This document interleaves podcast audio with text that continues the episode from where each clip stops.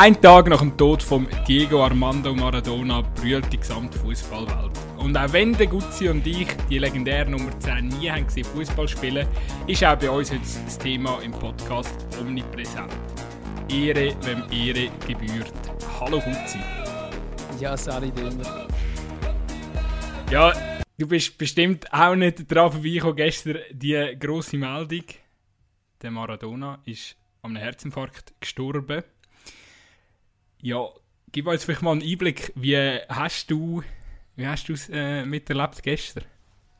Ja gut, zum einen ähm, ist es irgendwie für, für mich, und ich glaube, es geht wahrscheinlich allen ein bisschen so, die in dieser Generation geboren sind wie wir, zwei, äh, du hast glaube 93er Jahrgang, oder? Ich habe 92er, wir hätten ihn nicht mehr gesehen äh, spielen.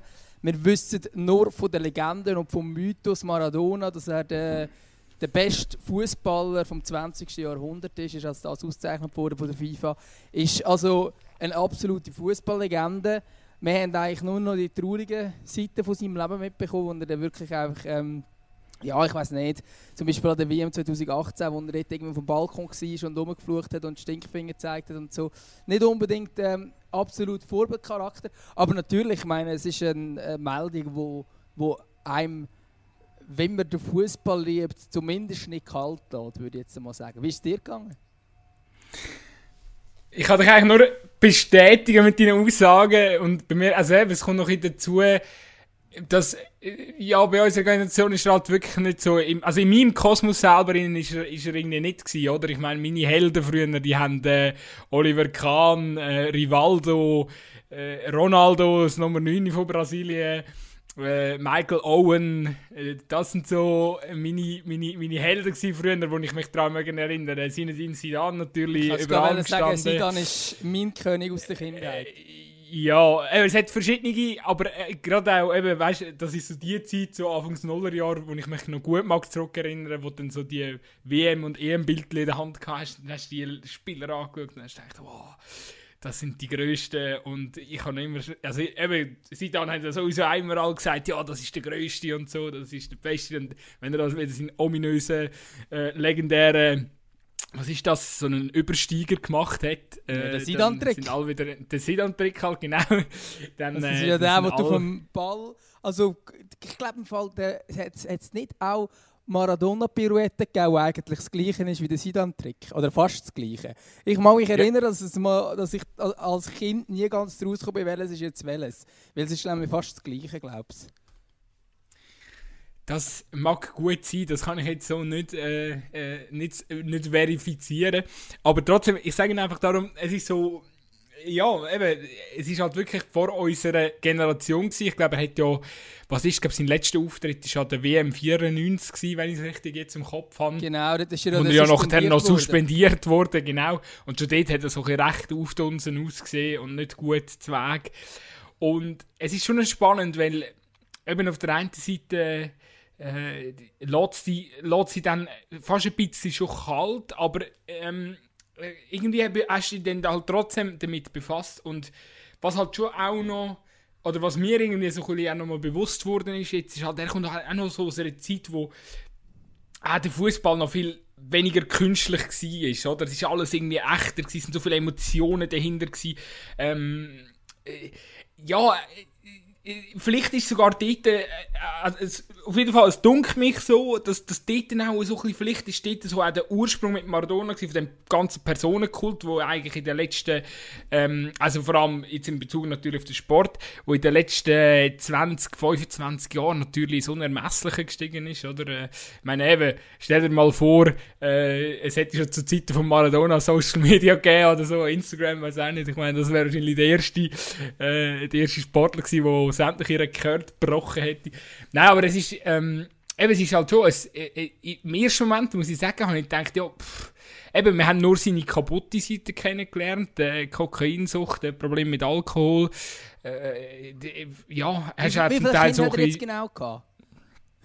ja, das habe ich, das habe ich jetzt nicht mehr genau im Kopf, aber es sind mehr, sieben von vier verschiedenen Frauen. Echt, so. Ja, irgendwie so. Ähm, ja, und, und auch ein mediales. Ähm, ähm, ähm, die Medien haben natürlich sicher auch ihren, ihren Beitrag dazu geleistet, dass der, der, der Maradona äh, nach seiner Karriere halt, äh, ja, nicht äh, einfach in einem schlechten Licht. Äh, also natürlich, er hat natürlich auch schlechte Sachen gemacht, definitiv. Oder sicher nicht Sachen, die wo, wo förderlich sind für sein Image, das ist schon klar. Aber es ist halt schon noch lustig, weil er auf der einen Seite ist er über Jahrzehnte aus als Sportler ab äh, einfach vergöttert worden. Ähm, die Journalisten haben sich gerissen um ihn. Äh, wahrscheinlich auch sehr, sehr wenig kritisiert, obwohl es ja im, so, was man im Nachhinein dann wahr, wahrgenommen hat, schon auch viele Sachen gegeben, die man können kritisieren beim ähm, als Sportler. Aber im Nachhinein halt ist dann, ja, ist, ist dann Stück für Stück losgegangen. Und so ist halt so ein bisschen auf der einen Seite seine, ich habe das Gefühl, seine sportliche Legacy ist für mich durch das immer ein bisschen angekratzt gewesen. Wenn ich jetzt aber weil ich mich jetzt aber auch recht viel gestern und heute mit dem Thema Maradona beschäftigt habe, muss ich ganz ehrlich sagen, vielleicht muss man sich gar nicht fragen, was hätte Maradona mit dem Fußball gemacht, sondern eher die Frage umdrehen und sich fragen, was hat der Fußball mit dem Maradona gemacht und was hat der ganze Hype mit dem Maradona gemacht und dann ähm, kann man es auch wieder ein bisschen anders betrachten. Ja, das ist, das ist sicher so, aber es ist auch schwierig. Ähm wirklich nachzuvollziehen, was, was dort auch alles gelaufen ist, jetzt gerade für unsere Generation und so. Aber was ich auch noch erstaunlich gefunden habe, ist jetzt, ich habe mich jetzt auch mehr jetzt in der Zeit, oder eben seit gestern eigentlich jetzt mehr mit dem Maradona auseinandergesetzt als davor. Äh, und ich habe auch eigentlich gestaunt, dass eigentlich relativ wenige Titel dabei sind. Also klar, Weltmeister 1986, ähm, zweimal italienischer Meister, einmal UEFA Cup, aber das sind, weißt du, ich habe nur so in meinem Kopf mal verglichen mit einem Ronaldo oder einem Messi von den Titel her. Klar, gut, Weltmeister ist keiner von beiden geworden, ähm, aber sonst haben sie eigentlich äh, viel größere und viel mehr Titel geholt vor allem. Das hat mich auch noch ein bisschen erstaunt, oder? Dass das, auch der, der Napoli-Hype, hat mich auch überrascht, dass der am, schon von Anfang an so krass offenbar war. Also schon, als er kam, ist, unglaublich krass war. Und ich habe eigentlich mein Gefühl gehabt, er sagt dort so, aber das ist eben, weil ich mich vielleicht auch, eben, weil ich es nicht miterlebt habe, mich auch zu wenig mit dem beschäftigt aber ich habe so das Gefühl gehabt, ja, der ist, äh, der ist dort so ein bisschen, noch ein bisschen unbekannter am Anfang und hat sich dazu etwas Grossem gemacht. Aber nein, er ist als absoluter Weltstar und hätten die noch also hätten die groß gemacht, wo eigentlich vor, ein Jahr vorher glaube ich, im Abstiegskampf sind in Italien. Ähm, ja, es ist schon, also mich hat das schon noch überrascht. Es ist irgendwie auch noch erstaunlich, aber ich glaube, es passt eben vielleicht auch zu dem Personenkult recht gut, dass er dort nicht bei der absolut Top-Mannschaft äh, der Welt gespielt hat, clubmäßig, sondern halt eben bei Napoli, wo er dann hätte können prägen oder? Vielleicht passt das irgendwie schon auch gut zu ihm. Und dass er jetzt nicht äh, wie ein Cristiano Ronaldo einfach beim besten Club jeweils gespielt hat. Ja, das muss ich mir auch vorstellen. Also das macht für mich, also das hat ihn für mich mega sympathisch gemacht. Ich habe mir äh, da die, die Dokumentation noch eingezogen, die 2019 erschienen ist. Und aber wenn, wenn du mitbekommst, was, äh, was so für ein Hass ähm, gegenüber, jetzt gerade in Italien, damals Serie A Top-Liga, habe ich gar nicht gewusst. Mo, mo, so mo, mo, mo. 80, 80er, 90er Jahre war äh, Serie A die beste. Gewesen. Also, dass sie gut war, ist mir schon bewusst, auch, aber dass sie on top war, das habe ich nicht gewusst. Es sind auch alle ähm, deutschen Stars oder allgemein Stars, sind immer alle auf Italien gegangen. Aber eben halt nicht zu Napoli, das ist der Punkt.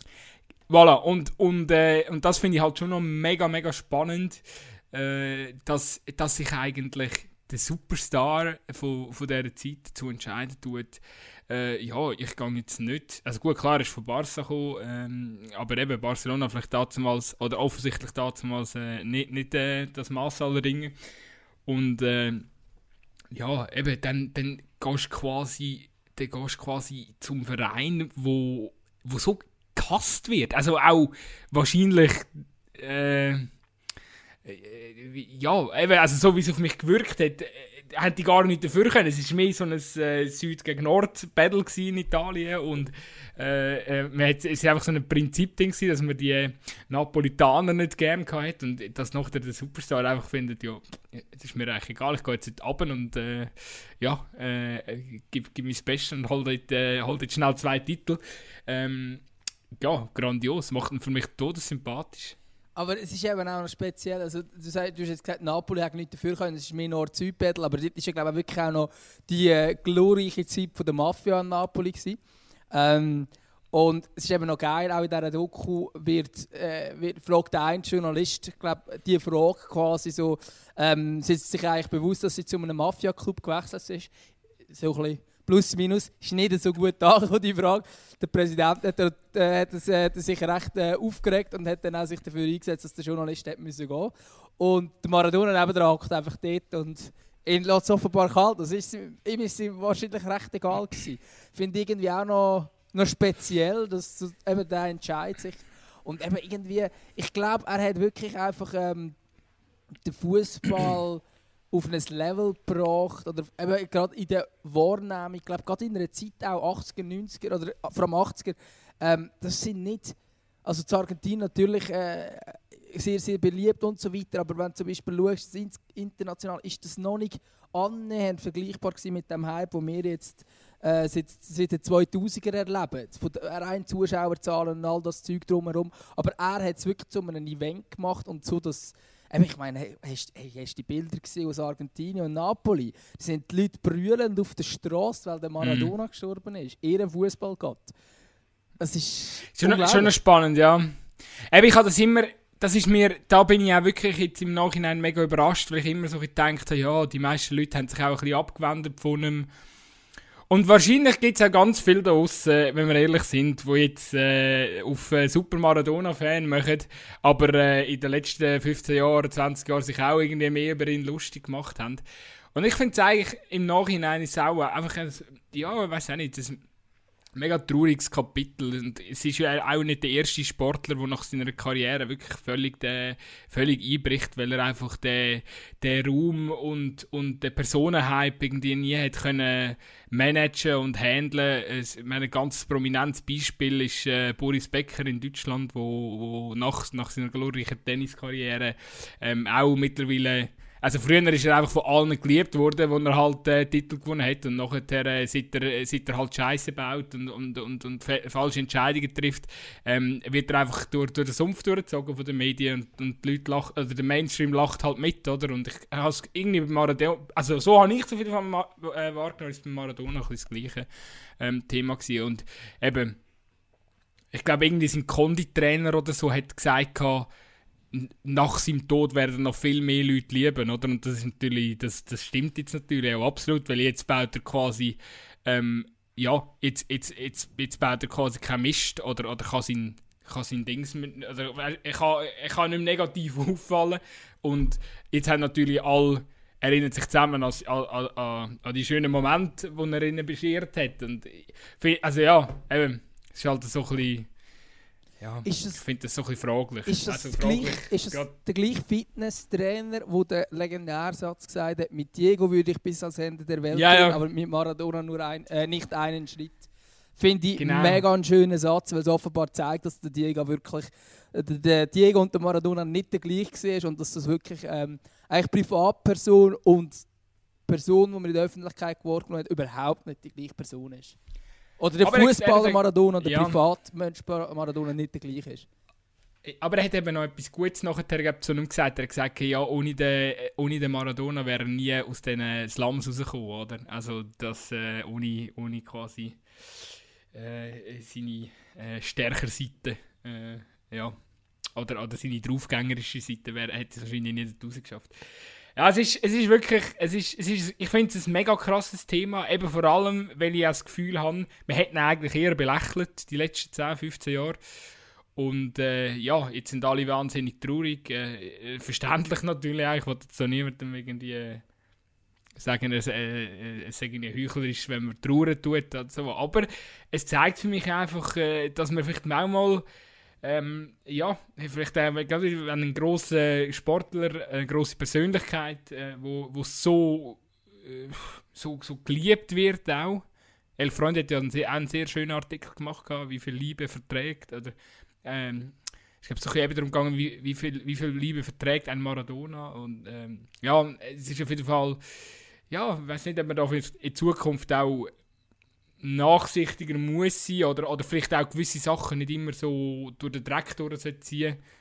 Ähm, Seite medial, aber natürlich auch von Seite vom äh, Fußballkonsument. Aber ich, ich habe irgendwie so das Gefühl, wenn ich jetzt das so ein bisschen mitbekomme, was jetzt da alles abgeht und, äh, und so weiter und was jetzt der Maradona-Tod auslöst, dass man in der heutigen Zeit das gar nicht mehr so krass hat.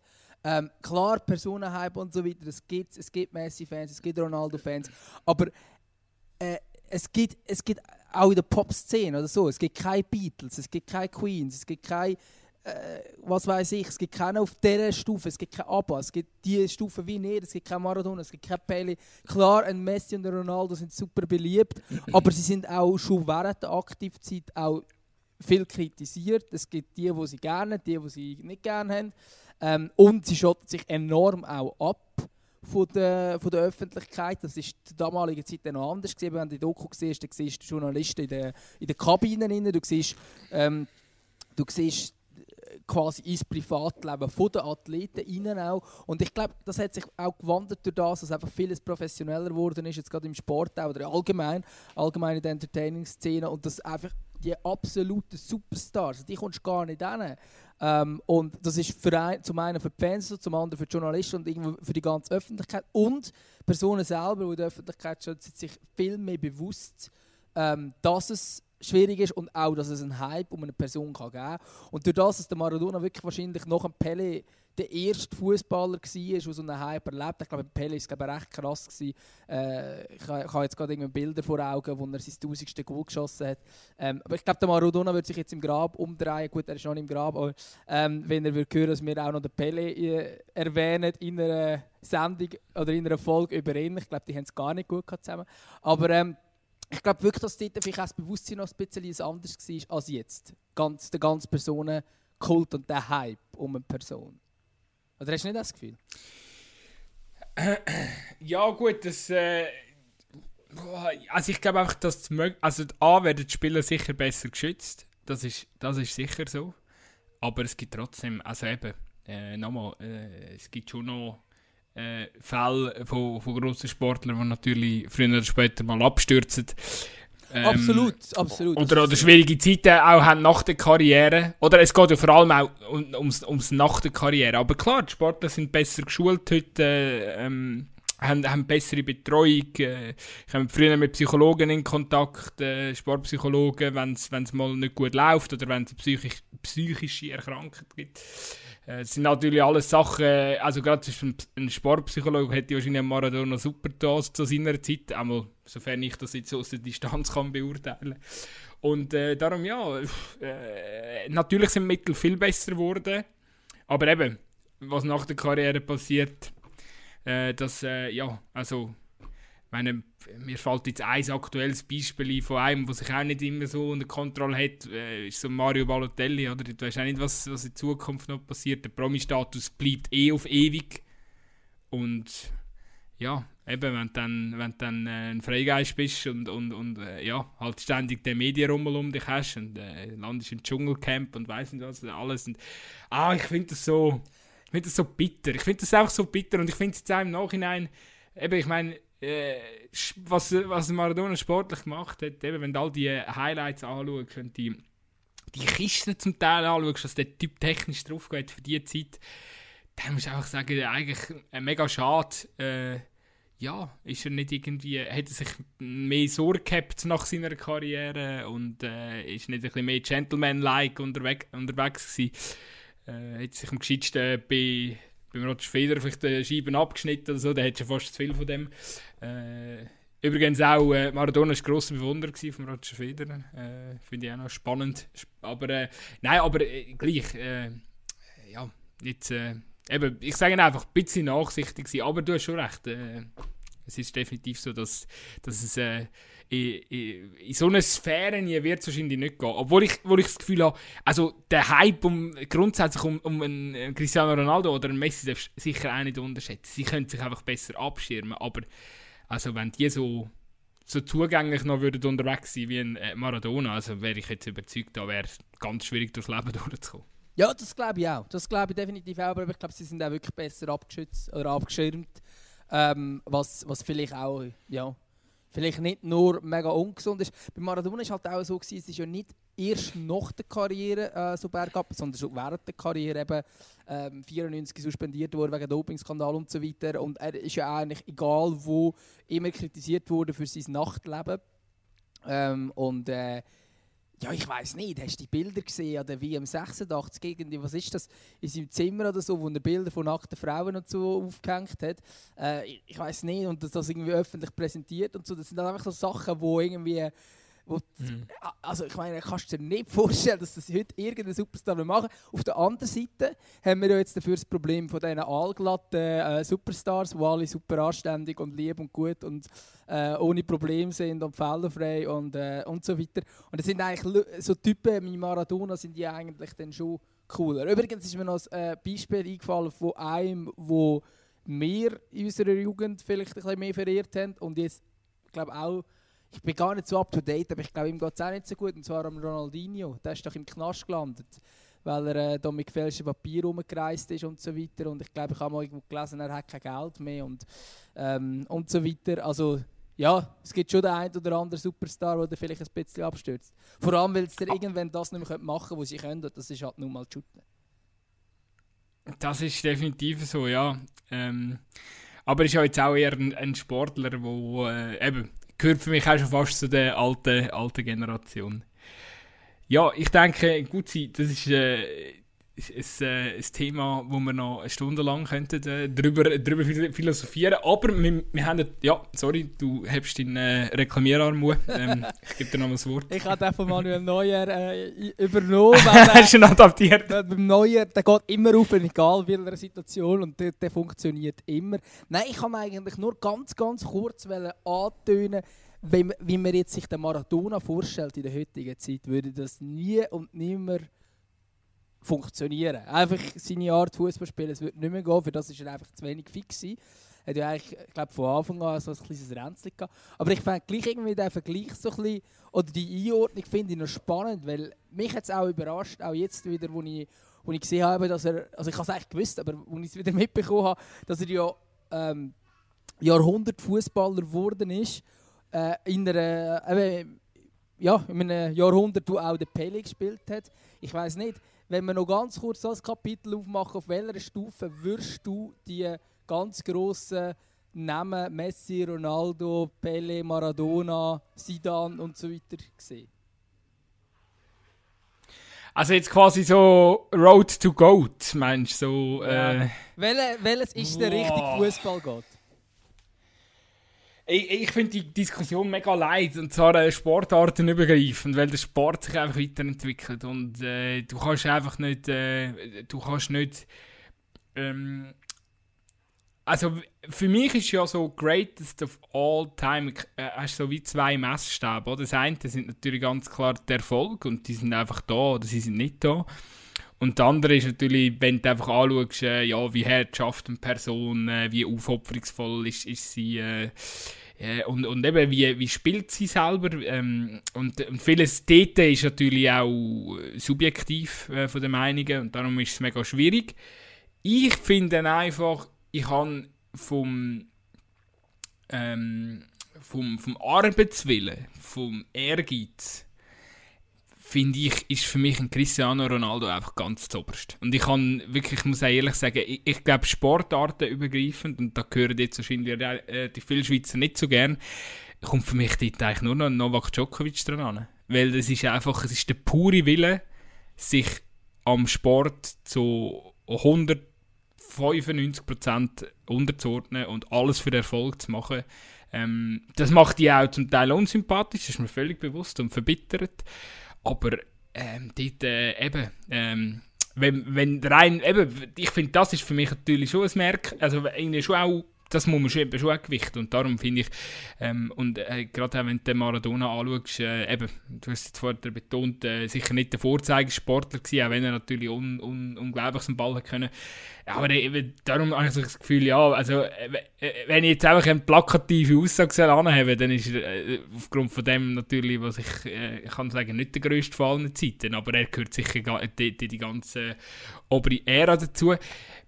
Ähm, finde aber schon auch, dass man vielleicht noch einen Faktor muss erwähnt haben dabei und der ist natürlich, oder mir selber auch wichtig, es, eben, es ist ja natürlich immer, ähm, was haben denn die Leute, was möchten denn die Leute für den Fußball und wie viel Begeisterung, oder, also, ich meine, der Maradona hat natürlich ähm, vom, eben vom, rein schon vom Personenkult her, hat er wahrscheinlich so viel für den Fußball gemacht wie kein anderer. Ja, Weil er, absolut. Eben, das, merkst, das merkst du jetzt natürlich auch. Und äh, äh, schau jetzt, es ist jetzt, äh, natürlich, der Vergleich, hängt mega fest, aber eben, das ist ja das Gleiche mit dem Tennis, die Diskussion hast, ist jetzt der Roger Federer der Goat nicht. Roger Federer wird überall auf der ganzen Welt geliebt. Überall. Und wahrscheinlich wird er irgendwann, oder ja, wahrscheinlich wird er abgelöst von seinem Erfolg und allem. Aber dort hast du genau das Gleiche, oder? Ich meine, er ist. Gut, eben, ich wollte jetzt nicht sagen, dass der Roger Federer der Maradona vom, vom Tennis ist, überhaupt nicht. Ich meine nicht, dass, ja, aber du weißt. Ganz viele RF-Fans haben jetzt gar nicht Freude, vielleicht. Ich bin ja selber ein, ein, ein, ein, Federer, ein, Federer, ein Federer und ein Fan. Aber äh, äh, ich sage Ihnen einfach, ich meine, es geht, es geht ja darum, was hast du für den Sport gemacht? Und darum, wenn der Faktor natürlich auch willst, einbringen dann äh, ähm, holt der Maradona auch wieder für mich auf und dann ist er auch wieder äh, weit, weit oben. Und darum wo- wollte ich mich irgendwie da nicht so abschließend festlegen, zumal ich eigentlich gar nicht so fühle fühl mich gar nicht so prädestiniert, um jetzt da mega... Ich eigentlich gar nicht so viel über den Maradona, also über den Maradona, ich kann schon mit dir darüber schwätzen, aber äh, fuck, wir haben ihn nicht mal gesehen spielen, weißt du, wir haben keine, also wir können jetzt im Nachhinein, wir können, wir, wir können uns, unsere Väter fragen, wie er war, oder ähm, äh, äh, unsere, unsere älteren Arbeitskollegen, oder weiss nicht wer, aber eigentlich, es, ist- eigentlich ist unsere Meinung gar nicht gefragt. Ja, das, das, das ist eigentlich so, aber ich hoffe gleich, dass der eine oder andere draussen zulässt und zeigt, dass ich es noch unterhaltsam Ah, finde. Aber ich glaube, also das Gute ist ja, äh, unser Zielpublikum so grundsätzlich, ich glaube, von denen hat dann auch niemand gesehen spielen. Das kann uns vielleicht noch ein bisschen äh, beruhigen, keine Ahnung. Aber ich wollte eigentlich nur ganz kurz wollen sagen, ähm, übrigens, wir schauen da gerade noch neben der Europa League, du hast gerade 1 zu 0 in Führung gegangen. Äh, ich Ey, es ha- hat so viel Nebel, ich sehe gar ja, nicht. ich sehe nur, dass das jubelt. Das habe ich jetzt gerade mitbekommen. Warte, jetzt ähm, siehst du es gerade. Aber es ist unglaublich Du neblig. Das, Schön. das ist äh, ja, tiptop gemacht. Ähm, Spitze Winkel, hast du gesehen, wer es gemacht hat? ja, der Ensame. Also, ich has, Äh, has fast insane, insane. Aber ich wollte jetzt nur ganz kurz noch sagen, ich finde eben, ich habe bewusst die, äh, die Diskussion aufgetan, ähm, im Wissen, dass sie eine absolut scheiß Diskussion ist, die mich selber auch immer nervt. Aber ich finde es eben eine Diskussion, die mega häufig aufkommt, ah, welches ist der grösste von aller Zeiten und bla bla bla.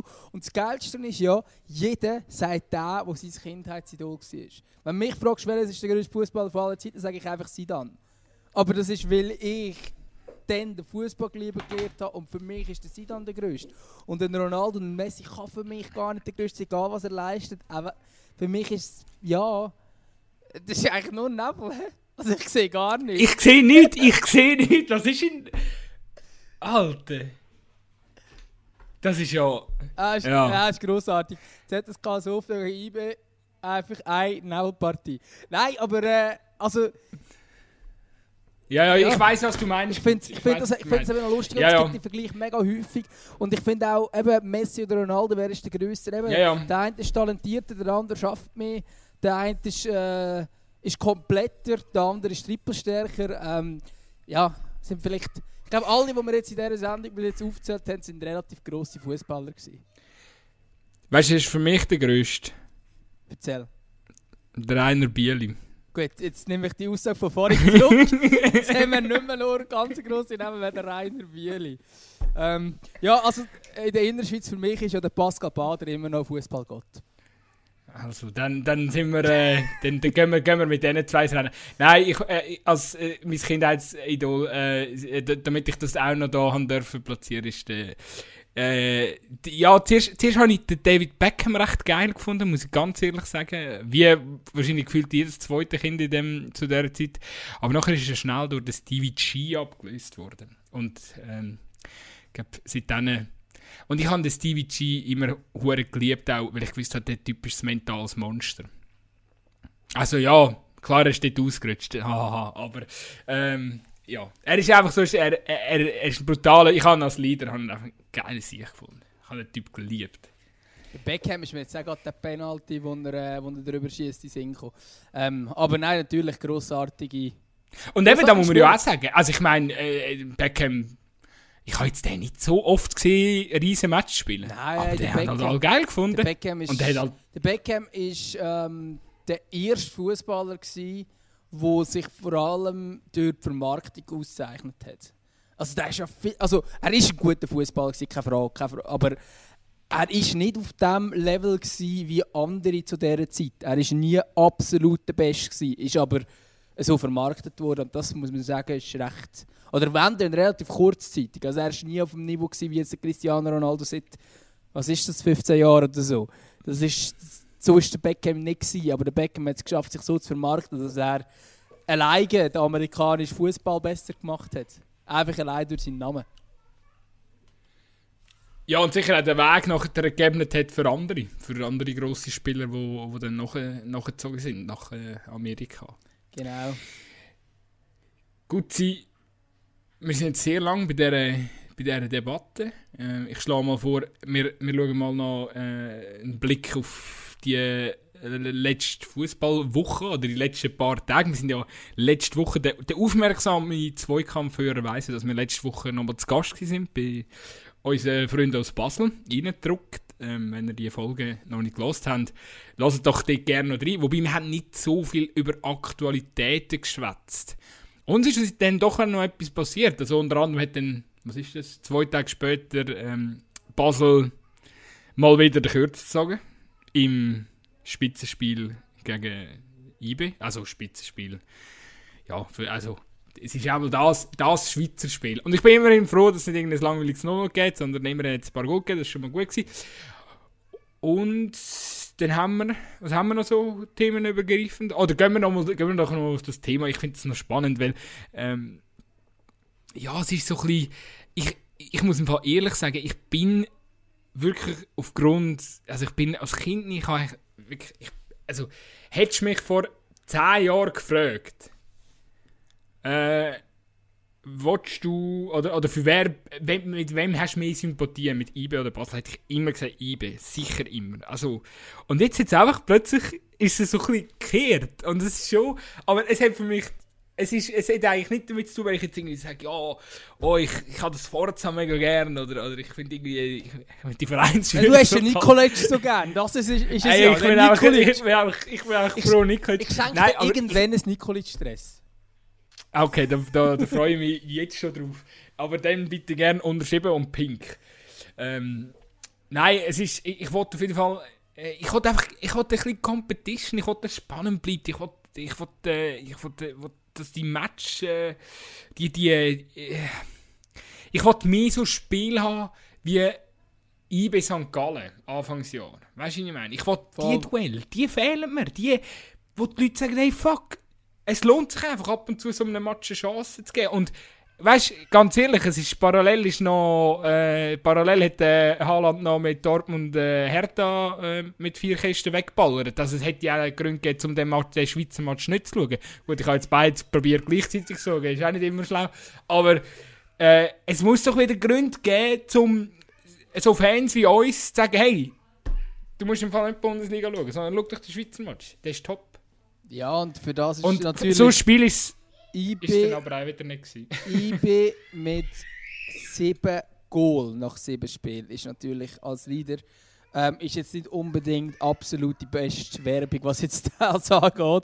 Ähm, nein, ja. ich, ich verstehe den Punkt, dass du sagst, äh, Support ist Basel, aber das ist einfach das, ähm, das, der Punkt eigentlich, dass man einfach immer ein bisschen den Underdog äh, supportet und momentan ist halt IBs Maß aller Ringe in der Schweiz und äh, wenn man ehrlich ist, wenn IB so spielt wie momentan und sie sind erst, dann muss du eigentlich gar nicht diskutieren, wer Meister wird. Weil äh, sie, sind, sie sind auf dem Papier am besten, sie sind auch momentan sogar am besten. Also, ja, wenn es in der Form in meinen Augen hinten drin hinken. Sie führen jetzt zwar gerade in der Europa League, äh, was jetzt gar nicht unbedingt dafür spricht, aber sie sind jetzt nicht ultra stark und vor allem haben sie die Offensiv ähm, Qualität, die sie letzte Saison auch immer wieder an den Tag gelegt haben, die fehlt momentan noch ein bisschen. Eben auch gerade der Ensame ist noch nicht in Form oder noch nicht in der Form, die wir letzte Saison gesehen haben. Ähm, andere Spieler von IB, die jetzt auch am Fasnacht und so weiter, wo jetzt auch nicht jedem Spiel überragend ist, wo auch schon bessere Phasen gehabt und so. Aber es längert und das ist genau so ein bisschen das wie äh, in Deutschland damals mit Bayern und so. Wenn Bayern eine schlechte Phase hat und immer noch erst ist, dann kannst du sagen, gut, dann kannst du den Meistertitel Bayern schenken. Und ich glaube, es läuft ein bisschen so mit IB, weil jetzt das Spiel, das wäre jetzt für Basel schon sehr wichtig gewesen zum Gewinnen. Klar, es sind nur fünf Punkte, wo man Rückstand hat, das ist jetzt auch nicht die Welt, aber äh, irgendwie, ich habe das Gefühl, dass IB ist einfach zu gut. Mm. Und die anderen Eben, es schlecht. Das Problem ist eben, äh, ich befürchte, dass eben in dieser Saison, äh, aufgrund von dem, dass Basel sich jetzt natürlich auch nochmal neu muss finden ähm, wird's, ich, ich bin der Meinung, oder ich habe momentan sogar ein gutes Gefühl. Ich habe das Gefühl, Basel wird sich finden, wird auch stabil äh, in eine stabile Phase kommen. Sicherlich auch, weil man jetzt nicht die Doppelbelastung hat. Und äh, ja, aber ich habe befürchtet, dass am Schluss genau für einen soliden zweiten Platz langt und mehr nicht. Und eben, wenn du jetzt halt auf den Rest von der Liga schaust, äh, gestern haben wir gesehen, Lausanne, ähm, ja, verliert gegen, also Basel, Basel ist jetzt kein, ich wollte jetzt nicht von einem einfachen Sieg schwätzen und so, aber Lausanne hat, hat, hat vieles probiert, aber das ist weit entfernt davon gewesen, dass, dass ähm, dass man jetzt da, da, da irgendwie ähm, ja, im Meisterrennen schon könnte eingreifen in diese Saison. Das ist also für mich, so wie es aussieht, ist da für, für Lausanne eindeutig zu früh. Obwohl man am, am Anfang von der Saison hat man ja so ein können, ja, hat man so ein können Aber sie erahnen haben, aber sie haben oder auch noch Abgänge gehabt, oder? Ich glaube, der Zekiri-Abgang, äh, zum Beispiel der Offensive, N- ist schon... ja. Ja, in Doi hat man dort schon gewusst, wo wir noch... Haben wir gewusst, der klar, aber dort haben wir- ja. Aber ist natürlich auch einer fehlt, aber gerade auch der Zekiri, der hat schon auch noch eine gewisse Qualität gehabt. Auch natürlich mit seinem Alter und so hast du das Gefühl gehabt, ah, der könnte sich noch zu einem Ja, ja. äh, ganz Grossen entwickeln.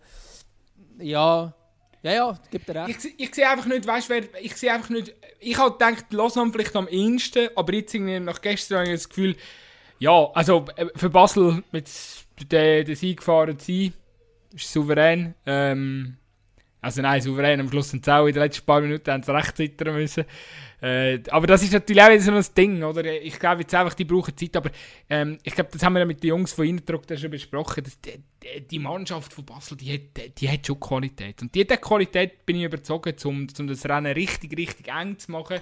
Ähm, sie haben ja jetzt äh, auch noch den Außenverteidiger geholt, Jor- Jorge heisst er, glaube ich, oder? Genau. Aus äh, Brasilien ist er, glaube ich. Ähm, ja, eben, wenn du den, wenn den anschaust, was der für Vita hat, ist natürlich für Basel genial, so einen Spieler können zu haben. Und, ähm, ah, da ist sehr viel, sehr viele spannende Sachen. Kasami, der auch äh, bessere Form kommt langsam und äh, Klose, wo, wo sich natürlich als Abwehrchef auch zuerst mal muss finden, ist irgendwie das zweite Spiel gewesen. Also eben, ich glaube schon, dass, dass es, wenn sie das Team natürlich ein bisschen halten und auch die Kontinuität können reinbringen, jetzt mit dem Sforza, äh, dann wird das sicher mega, mega spannend. Und dann werden sie IB in den nächsten, auf die nächsten zwei, drei Jahre raus schon auch wieder gefährlich er, können kommen. Aber ich habe auch momentan brutal Schiss, dass es äh, furztrocknig langweilige Saison wird geben. Und IB ist einfach über Konstanz am Schluss wird regeln. Ja, ich glaube auch schlussendlich geht es eher in die Richtung. Man sieht aber, dass reingedruckt hat dir tatsächlich ähm, recht äh, rot-blau abgefärbt. Jetzt ist dann plötzlich ein FC Basel-Fan geworden. Ich habe immer gemerkt, du bist ein bisschen Aarau-Sympathisant, aber vielleicht Ich ist bin, ich bin FC völlig in, Nein, aber ist doch schön, ist doch Genau. schön. Hey, ich sage nichts. Ich, äh, ich bin wirklich, ich bin auch an einem Punkt angekommen im Leben, wo ich sage, jede, ähm, alles, was der Schweizer Fußball irgendwie spannender macht, ist, äh, ist super. Ähm, äh, das ist ja, weil äh, aktive Zweikampfführer haben das äh, schon bei der ganzen GC-Thematik sicher können auf, äh, ähm, äh, aufnehmen. Äh, dort habe ich ja auch eher pro äh, dieser ganzen äh, Geschichte äh, geschwätzt. Ich ich, ich habe immer noch das Gefühl, es ist sicher ein spannendes Projekt, wo man dort geht, aber äh, es ist ja völlig klar, dass es seine Zeit auch, auch braucht äh, bei GC. Aber ich habe das Gefühl, eben nochmal, alles was, äh, was für mehr Competition sorgt, ist ein, ist ein Schritt in die richtige Richtung für den Schweizer Fußball. Ja, also ich weiß nicht. Mit Lugano haben wir natürlich eine Mannschaft, die tatsächlich dort oben innen ist, wo ja weder kannst du davon reden, dass sie tatsächlich Meisterambitionen können haben, noch stehen sie für Spektakel. Also ich finde, äh, ich, ich finde es sehr, sehr bemerkenswert, was Lugano diese Saison zeigt. Schon letzte Saison, sie sind ja, ich weiß nicht, seit Urzeiten ungeschlagen, aber die Art und Weise, wie sie shooten, ist halt schon Also, ich meine, ich weiß nicht, wenn die Matches sind. Ich habe mir jetzt tatsächlich gegeben, ähm, Servet Lugano, ich glaube, am Sonntag, ähm, über 90 Minuten eingeschaltet. Gehabt. Ich habe mich dann nachher gefragt, wieso habe ich jetzt den Match geschaut? Weil äh, es ist wirklich eigentlich nichts passiert. Und wenn etwas passiert ist, ist Servet klar besser. Also Servet die aktive Mannschaft gewesen. Und es gibt einfach ein langweiliges 1-1. Lugano äh, sehr, sehr, sehr wenig ähm, nach vorne gespielt. Recht wenig aktiv in dem Sinn, was die Offensive angeht, sondern mehr halt einfach darauf aus, kompakt stehen, gut zu verschieben, gut zu verteidigen, ähm, sich tief fallen zu lassen.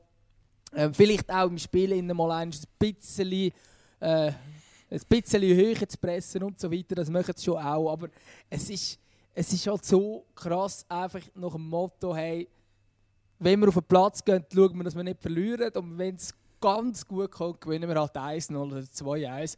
Aber es ist nie so, dass wir mal einen Gegner an die Wand spielen. Und, äh, und dass so eine Mannschaft aber ganz, ganz vorne momentan mitspielt, sagt relativ viel über die Liga, finde ich. Ja, und auch viel über die schwierige Saison natürlich, muss man auch noch sehen. Ich meine, es ist ja eh schon äh, für Mannschaften schwierig, momentan konstante Resultate abzuliefern, wegen ganz Corona-Fällen, Geschichten. Ähm, wo dann wieder Spieler fehlen und viel Unruhe im Raum ist, Spielverschiebungen etc. Und darum, ähm, aber klar, eben, wenn eine Liga sowieso schon anfällig ist auf so, ähm, oder äh, unkonstant ist und dann kommt noch so ein Faktor dazu, dann ist ja klar, dass es wahrscheinlich in eine, in Bereiche geht, wo, ja, wo dann irgendwann ja, wie soll ich sagen, für sehr komische Zwischen, äh, Zwischenansichten oder, oder Zwischenresultate sorgen tut. Nichtsdestotrotz, jetzt sage ich bei, bei Lugano, habe ich das Gefühl, es ist irgendwie, ich weiß nicht, wie nachhaltig das Ganze ist. Äh, also, natürlich, sie, sie, äh, der, der Jaco, Jaco Bacci, Jaco Bacci, du korrigierst mich jedes Mal, ich habe letztes Jahr da im Sparpanorama gesehen, ich finde das schon noch lustig, dass ein Trainer seit Jahren gerne weite Ball. Also quasi weite Ball in die Spitze führen oder weite Ball äh, auf die Seiten raus. Äh, ich meine, heute, wo eigentlich äh, gefühlt 190, äh, äh, knapp, äh, knapp 100% von allen Trainern, ähm, äh, also klar, es gibt Trainer, die gerne Ballbesitz haben, es gibt Trainer, die gerne weniger Ballbesitz haben, äh, Hochspressing, Tiefspressing, whatever, aber ähm, schlussendlich wollen alle, wenn man den Ball hat, wenn sie es halt mit individueller Klasse können lösen oder? Und das finde ich jetzt schon spannend, dass eigentlich Lugano dann kommt und sagt, ja, eben, wir wollen den, den Gegner eigentlich möglichst äh, Kick-and-Rush-mäßig überrollen. Finde ich jetzt noch eine spannende Aussage. Aber es funktioniert offensichtlich, also ja, da sieht man halt, darum ähm, würde ich wahrscheinlich gnadenlos scheitern als Trainer beim, beim FC Lugano und äh, Bacci macht es gut. Also das, das, die Frage ist, wie nachhaltig. Das, das mit diesen höheren Bällen, das ist ja tatsächlich ein Konzept, das funktionieren kann. Union Berlin hat es letzte Saison bewiesen. Ähm, mit einem Andersen vorne, der mit Abstand die höchste ähm, äh, Kopfballquote von der Bundesliga hat und das Konzept funktioniert. Ich weiß, Urs Fischer lässt jetzt bei Union auch anders spielen und hat mit dem auch Erfolg. Ähm, das liegt natürlich auch daran, dass sich das Team verändert hat, Andersen weg ist, Kruse zum Beispiel dabei ist und so weiter. Aber ähm, auch in diesem modernen Fußball kann es tatsächlich mit Höchball funktionieren. Und ich glaube, das liegt dann schon auch an dem, dass man jetzt ähm, zum Beispiel einen Sturmduo hat, wo, wo man zwei nicht gerade ganz kleine Männer vorne hat, mit dem Jens Odegaard oder Oedegaard, bin mir nicht ganz sicher, wie man das ausspricht, und äh, mit dem Alexander Gernt. Und das sind zwei, die ähm, also beide über 1,85 sind. Sie sind jetzt auch nicht mega riesen, aber sie gewinnen halt gleich einmal einen Kopf. Sie können vor allem auch den Gärten so, kann auch mal einen Ball haben und so weiter. Und dann kann das eben schon auch eine Taktik sein. Vor allem, weil alle Mannschaften wollen immer mehr pressen. Und dann sagst du einfach, Kollegen, wir schön den Ball führen, sichern ihn dort, legen ihn ab und dann geht es Tag, Tag, Tag schnell richtig Goal. Und das kann eine Taktik sein, die sehr gut funktionieren kann, ähm, wenn der Gegner eben, wie auch die meisten Schweizer Mannschaften es jetzt machen, wenn du hoch pressen, dann bist du natürlich auch verwundbar. Wenn du mal die, die Pressinglinie kannst überspielen dann hast du natürlich eine Überzahl. Und darum ist also eben wie nachhaltig das ist, weiß ich auch nicht. Jetzt der, der ganze ähm, Hype vom, vom FC Lugano, ich glaube auch nicht, dass sie jetzt da gerade ähm, Vizemeister werden oder irgendetwas. Aber äh, absteigen werden sie nicht mit dieser Art und Weise. Und, ähm, und ich glaube, Dass es nicht nur blöd ist, so zu spielen, wenn du sagst, Look, ich habe erkannt, was für mein Team am besten ist und das ist nun mal das. Und zum Beispiel eben Jakobacci war ja schon vielen Orten Trainer gewesen, und ich glaube, der hat nicht überall so gespielt. Also es ist jetzt wirklich auch überlegt, was passt mit dem Kader und es ist genau das gleiche, wie der Urs Fischer letzte Saison bei Union gemacht hat, wo ja auch, wie man jetzt auch sieht, ähm, auch wenn Basler Fans vielleicht das ein bisschen anders sehen, aber offenbar kann er auch guten und schönen Fußball zelebrieren mit der Mannschaft. Und das macht er jetzt momentan mit Union und das hat er letzte Saison nicht gemacht. Und weil er eben gemerkt hat, unsere Stärke ist so und der Erfolg hat mir auch dort recht gegeben. Von dort würde jetzt das nicht so ultimativ gewesen, was jetzt da die Spieltaktik Es ist halt auch immer einfacher, wenn man dem Gegner das Spieldiktat überlässt, oder? Und das Problem ist eben, und das ist halt oder das ist jetzt vielleicht beim, beim Urs Fischer letztes Jahr noch einfacher gewesen, weil man kommt als Aufsteiger, man kommt als Aufsteiger uhr und äh, ja, also gefühlt äh, natürlich hat jedes Team, das gegen Union letzte Saison gespielt hat, natürlich das Gefühl, ja, ähm, die lassen wir runter. Oder das ist ein Must-Win. Das heißt, man hat eben, man hat wahrscheinlich, äh, also wahrscheinlich hat so ziemlich jeder probiert, hoch zu pressen. Ähm, und äh, dementsprechend ist natürlich auch das System von Union dann hat sehr gut funktioniert und Urs Fischer hat sicher ein gutes Handy gehabt. In der Schweiz ist es ja nicht ganz so einfach, weil ähm, gerade jetzt auch aus Sicht von Lugano kannst du eben nicht gegen jede Mannschaft sagen, ja, wir überlegen jetzt diesen Spieldiktat. Also zum Beispiel, gegen, wie sieht denn das gegen den FC Vaduz aus, oder? Das haben wir jetzt, äh, weiß gar nicht, die haben gar noch nicht gegeneinander gespielt, gell? Ähm, aber ist ja jetzt auch nicht so relevant. Ich sage einfach, in der Schweiz ähm, ist halt, ist, sind Teams so nah aufeinander, oder, dass es zum Teil noch schwierig wird. Und ich glaube, auch gerade gegen Genf ist es durch das eine recht zähe Angelegenheit gewesen, weil Genf ja auch nicht mega den Ball hat wollen. Ah, huch, die haben gegeneinander gespielt. 1 zu 1. die haben tatsächlich am vierten Spieltag gegeneinander gespielt, wo Lugano in der 92. Mal, jetzt kommt es mir Jetzt kommt es mir schön wieder in Erinnerung, in den 92 Minuten haben sie den Ausgleich geschafft, Luganesi. Ja. Aber bevor wir jetzt so mega grossen FC Lugano... Aber voilà, hat eigentlich meine Theorie wieder unterstrichen. Absolut, sie haben mega Glück gehabt, dass sie noch einen Punkt geholt haben. Das ist es so. das ist eben, weil, was du zeigst, heimlich... Nein, ähm... Apropos, was äh, du ich würde jetzt gerade die Überleitung noch machen Du wolltest einfach dem FC Luzern ausweichen, dass die so sau schlecht Eben, sind. Ich kann jetzt genau zu dem kommen. Aha. Ich kann jetzt genau zu dem kommen, FC Vaduz. Mein Gott, okay. was für ein Match vom FC Luzern. Ähm, ja, offenbar ist jetzt langsam Krisen ausgebrochen in der Schweiz, obwohl sie eigentlich keinen Wahr haben. Ja, du musst jetzt nicht mich fragend anschauen. ich kann dir auch nicht helfen. Ich weiss nur, ich weiss nur dass man dem Ding vielleicht ein bisschen Zeit geben müssen. Also, oder am, nicht, nicht hätte müssen Zeit geben, das ist falsch formuliert. Aber am, am, am Celestini, also, oder man, der Celestini hat am Anfang, aus meiner Sicht, hat die Sachen gut gemacht. Irgendwie mit seinem aggressiven Fußball, den er spielen lassen Das hat für mich irgendwie sehr organisch, gut, äh, gesund ausgesehen. Und jetzt ist einfach, jetzt ist einfach ein ganz anderes Team. Also, du, du weißt ja selber, der FC Luzern war sehr aktiv auf dem, äh, auf dem Transfermarkt. Äh, wenn wir ja da die, was sind es äh, für den Males? Äh, zwei, zweieinhalb Millionen von Inter. Ich habe irgendwie, ja, irgend so etwas, oder sogar vier. Ich, ich habe vier okay. im Kopf, aber es kann auch weniger sein. Aber es war genug. Gewesen.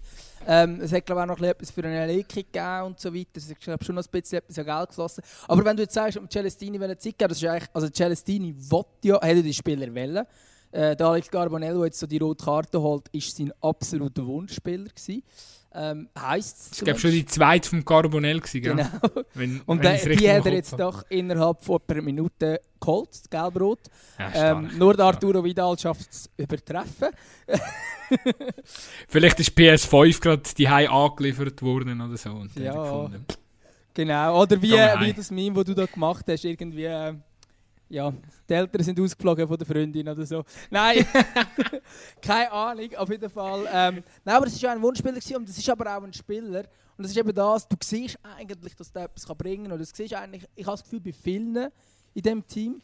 Ähm, aber es funktioniert, es kriegt nicht. Und ich glaube, das liegt schon einfach schlussendlich auch ein bisschen daran, dass man die Einspielzeiten nicht hat, wo man, wo man eigentlich müsste haben. Und die hat man zum Teil auch nicht, dass dann eben ähm, wieder die äh, Quarantänepause kommen, dann kommen wieder äh, äh, Spiele, die abgesagt sind und so weiter und so fort. Und ich glaube, als Mannschaft sich zu finden, ist in so einer Situation, wie wir sie momentan haben, sehr schwierig. Und für das spricht ja auch, dass Lugano vorne ist, wo praktisch keine Veränderungen, oder vorne dabei ist, wo praktisch keine Veränderungen hatte. Die IB hat auch nicht viel gehabt.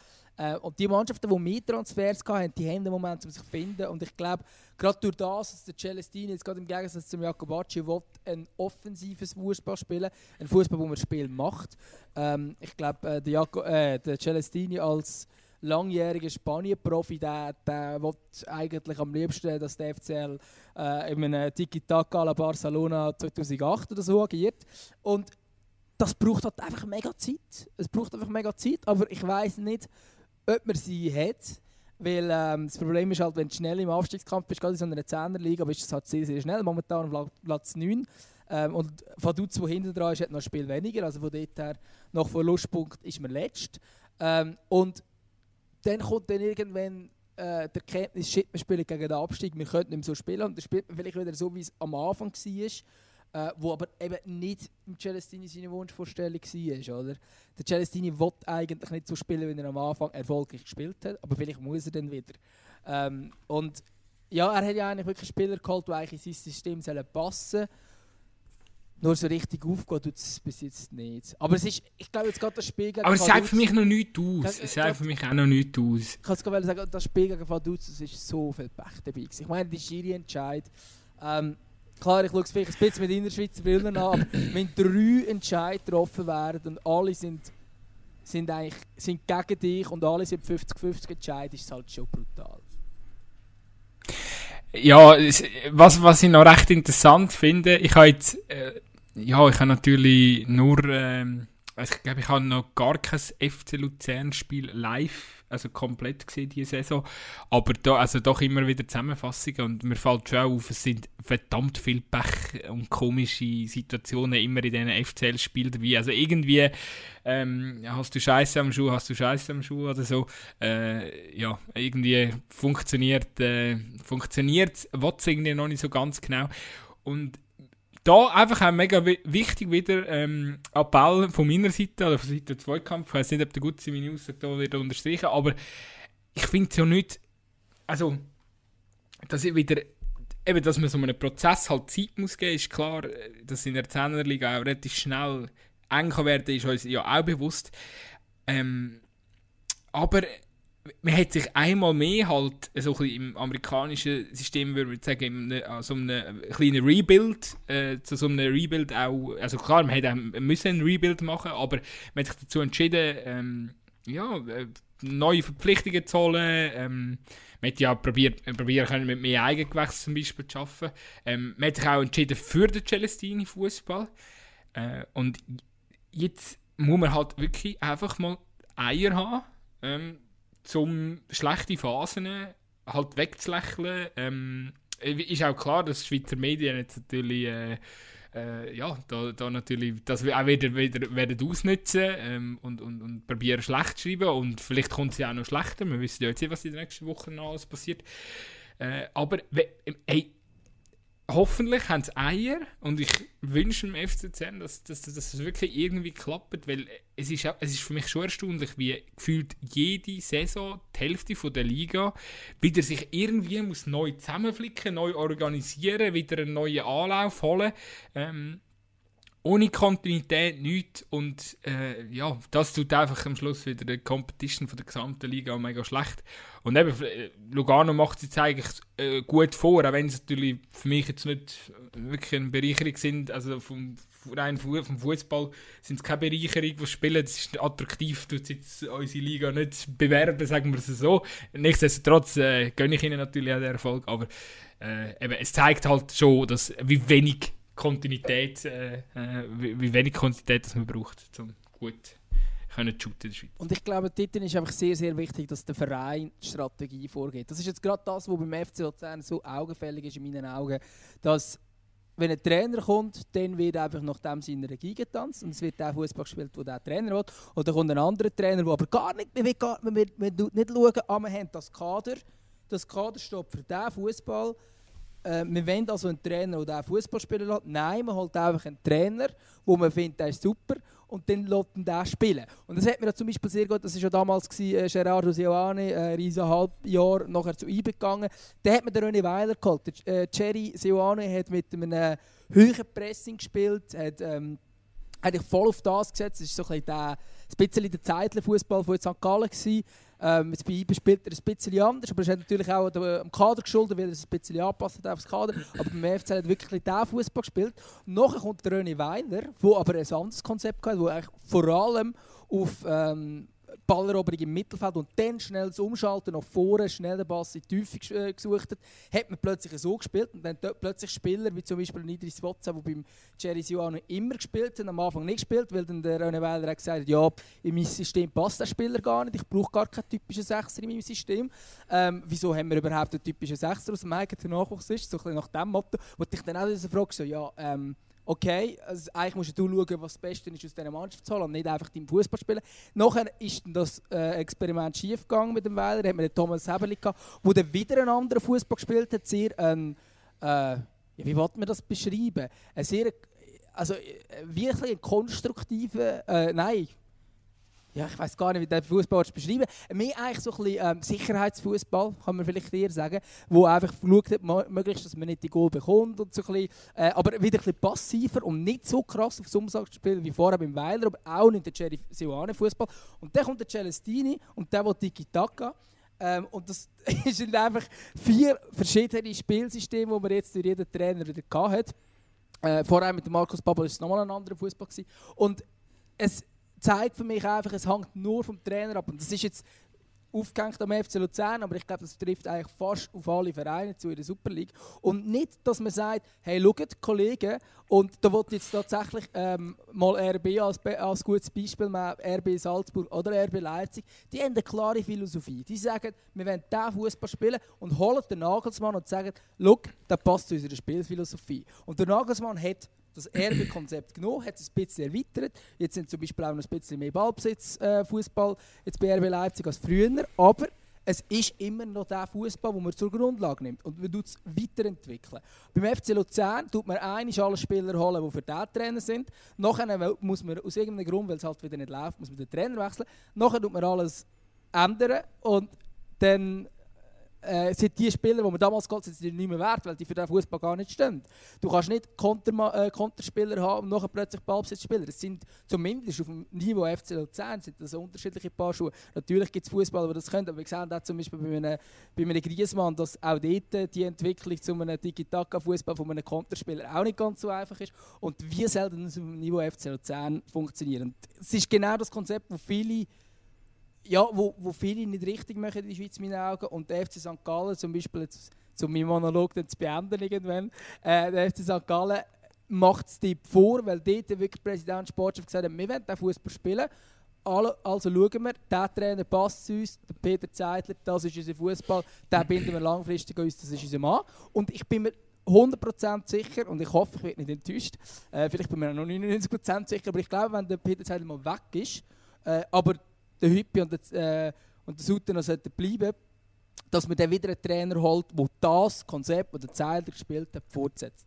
Und nicht einen, der nachher das Gegenteil macht. Und das ist, so, das ist einfach schwierig. Wir wiederholen uns. Ja, ich weiß. Das haben wir, das haben wir, haben wir, haben wir, haben wir schon mal. Also, ja, aber ich finde es auch wichtig, dass wir uns wiederholen, weil es ist, ich bin zu 100% überzeugt, das ist eines der grössten, wenn nicht das grösste Problem wo wir müssen angehen in der Schweiz, damit wir ähm, ähm, attraktiven Fußball im Land selber haben.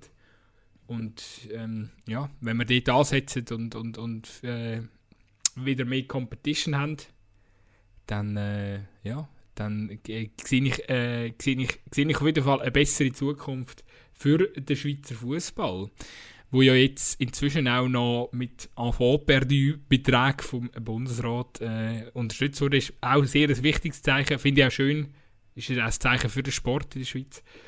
Und ich hoffe, dass, dass wir so durchkommen. Ähm, ich glaube, das Thema müssen wir jetzt auch nicht mehr allzu groß eingehen. Ich kann es nur noch schnell wollen, äh, platzieren an dieser, an dieser Stelle. Puh, jetzt haben wir diskutiert und diskutiert. IB spielt immer noch. Es ist immer noch neblig. 1-0 für IB. Nach 50 Minuten. Ja, der holt jetzt den Sieg, oder? Ja, aber äh, es bringt jetzt fast nicht da zu diskutieren, aber der holt es schon, ja, ja. Ja, ja, der holt schon. Ja. Sonst lachen sie uns dann aus. Übrigens, hast du gesehen, was Migro gemacht hat? Sie, haben einfach, sie haben einfach einen Tweet gestern rausgehauen. Rest in Peace, Diego Maradona. Und sie haben ja das, äh, die orangige Flasche, ähm, Abwaschmittel, Handy, Handy heisst die. Und dann haben sie so einen Fallschirm, nein, wir sind nicht ein Fallschirm, ein, äh, Luft, ein, ein Heißluftballon mit dem, He also, du musst dir einen Heißluftballon vorstellen mit, der, so, mit so, einer, also so einer Handyflasche als Heißluftballon und dann steht so Gottes dr äh, drüber geschrieben. Also, ja. Ist glaube nicht so gut angekommen. Relativ geschmackslose Aktion. Hast du jetzt aufgrund von meiner Beschreibung nicht, nicht gecheckt, mal, wie das ungefähr könnte mal, ich habe es gecheckt, wie es könnte aussehen. Ich habe mich nur gefragt über die Aktion, wieso das Ja, aber das wieso? Ähm, und jetzt haben wir tatsächlich noch Sponsoren äh, erwähnt, oder was? Ähm, wenn Migros uns etwas überweisen dafür, dass wir jetzt sie namentlich erwähnt haben, dann können sie das gerne machen. ist aber noch doof. ja gut, aber gell, wir tun auch... Äh, wir sind da auch, ah gut, nein, du machst es natürlich schlau. Du tust während dem Podcast dein Bierli aus dem Glas trinken. Also aus dem, ja, ich trinke es eben aus der Flasche. Feldschlösser hat sicher auch schon mega Freude gehabt. Ja, ich habe meinen Kopf ab jetzt aus dem Glas getrunken. Aber das ist eigentlich kein Feldschlösser kann uns einfach mal eine Kiste Bier schicken, ist eigentlich kein Thema. Ja, die kannst, du, die kannst, die kannst du trinken, ich nehme sonst das anderes.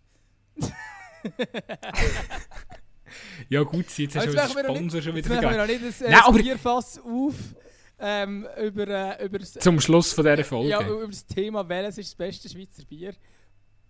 Wäre aber vielleicht Nein, hör auf. Welches ist das beste Stadion? Da müssen wir, da müssen wir dann machen, wenn es wieder Fans im Stadion genau. gibt, wenn wir die Zeiten noch erleben. Jetzt haben wir, haben wir über eine Stunde Quatsch. Ich wollte noch sagen, richtig, richtig geil, was Gladbach momentan macht. Also wir müssen jetzt auch nicht darüber diskutieren, aber ich finde es einfach cool geil. So ein, sorry, ich, das ist auch so wieder etwas.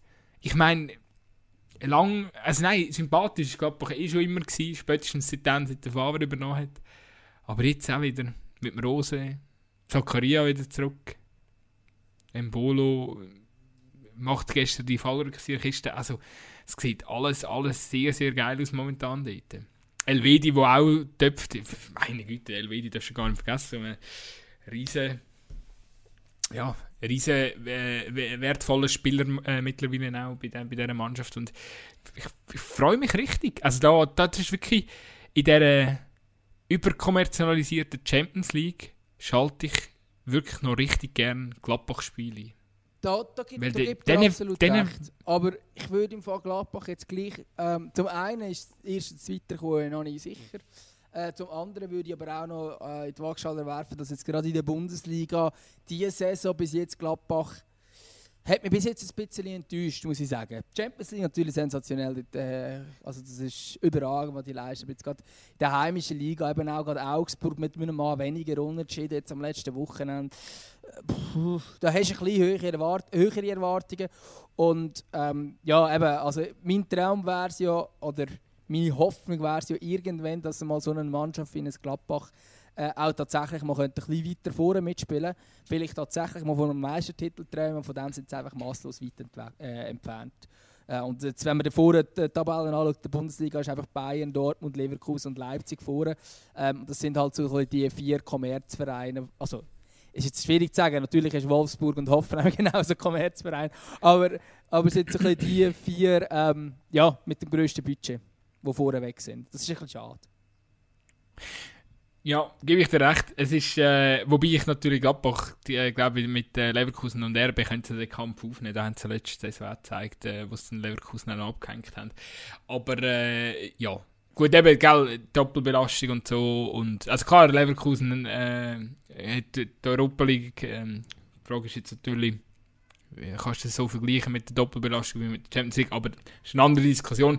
Ich wollte einfach sagen, äh, noch, nicht, noch nicht abschreiben und äh, finde ich trotzdem geil, ähm, dass das bei, bei Gladbach jetzt so gut läuft. Total sympathisches Team, sympathisch geführt. Max Eberl, Sportchef, äh, super geiler Typ. Also äh, cool, was dort abgeht. Ist für mich so ein bisschen das äh, Bodo zu Atalanta Bergamo und Ajax Amsterdam momentan. Äh, das deutsche Bodo, so also muss man es vielleicht sagen. Hoffen, dass wir vielleicht irgendwann mal von einem Schweizer Bodo reden können. Wer weiß, wenn die Clubchefs äh, endlich mal unseren Podcast würden hören, dann würde es vielleicht gut kommen. Ja, wenn sie auf uns würden hören, würde alles so gut kommen wie jetzt zum Beispiel bei Union Berlin. Die würde ich jetzt noch gerade. Wenn wir es jetzt schon von Überraschungsmannschaft haben, würde ich sagen, Union Berlin momentan 5 von der Bundesliga. Und auf die Art, wie sie shooten, richtig, richtig, richtig geil. Ähm, macht mir Freude. Aber ich glaube, wir müssen jetzt so nicht jetzt noch jeden Club durchgehen, der geil ist. denken die Leute wieder jetzt, nein, jetzt wenn die gut sind, dann wieder anfangen über die Bundesliga, mega langweilig und so. Reden mal über Real, reden mal über Barca. So. Ah ja, Können wir wenn, alles wenn, auch noch wenn, machen? Wenn wir noch über Barca reden, die sind ja nicht nur sensationell, das geht in der heimischen Liga. Aber wir müssen es nicht, wir müssen es nicht jetzt, oder? Nein, äh, ich glaube, äh, ich glaube, es ist okay. Ich glaube, äh, wir haben heute äh, unseren Themenschwerpunkt müssen, am, müssen und auch wollen am Maradona widmen. Das haben wir mehr als gut herbekommen, finde ich, für das wir jetzt gar nicht äh, in dieser Generation aufgewachsen sind. Und darum würde ich sagen, ähm, verabschieden, oder würden wir uns da langsam verabschieden. Ich habe noch einen Wunsch, Gutzi. Erzähl. Kannst du das Intro heute ein bisschen länger laufen lassen? Weil ich finde, es hat so einen südamerikanischen Flair. Weißt du, was ich meine? Also, machen wir. Unser, unser grandiose Intro vom Planet Caravan. Äh, Shoutout an dieser Stelle. Ja, das, Gute ist ja natürlich, dass alle, die jetzt bis dahin gelassen haben, hoffentlich auch den Start schon gelassen. Ähm, und dann haben sie es wirklich lang können hören. Diesmal besonders lang, um noch so ein bisschen südamerikanisches Flair reinzubringen. Ähm, Genau. Und auch ein bisschen Stimmung zu machen für die ewige Nummer 10. Die Hand Gottes.